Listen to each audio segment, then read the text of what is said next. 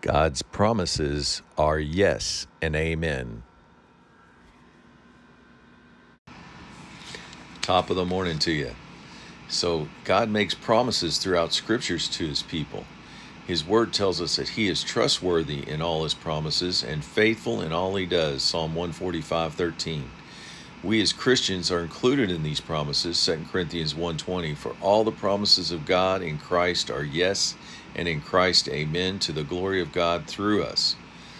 Promises like 2 Corinthians 6:18 or excuse me 6:16 I will dwell in them and walk among them. I will be their God and they shall be my people. 2 Corinthians 6:18 I will be a father to you and you, and you shall be my sons and daughters says the Lord Almighty. Our job is to have faith and patience and we will inherit these promises. Hebrews 6:12.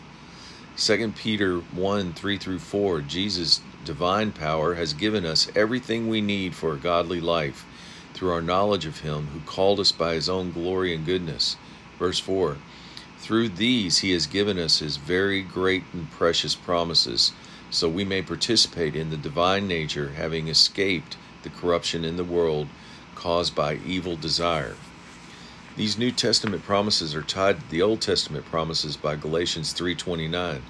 If you are Christ, then you are Abraham's seed and heirs according to the promise.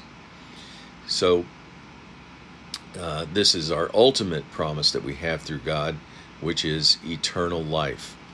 So when you feel weak or you feel down, I encourage you just get out the promises of God, study them, and you can't help but be excited about what He has in store for us.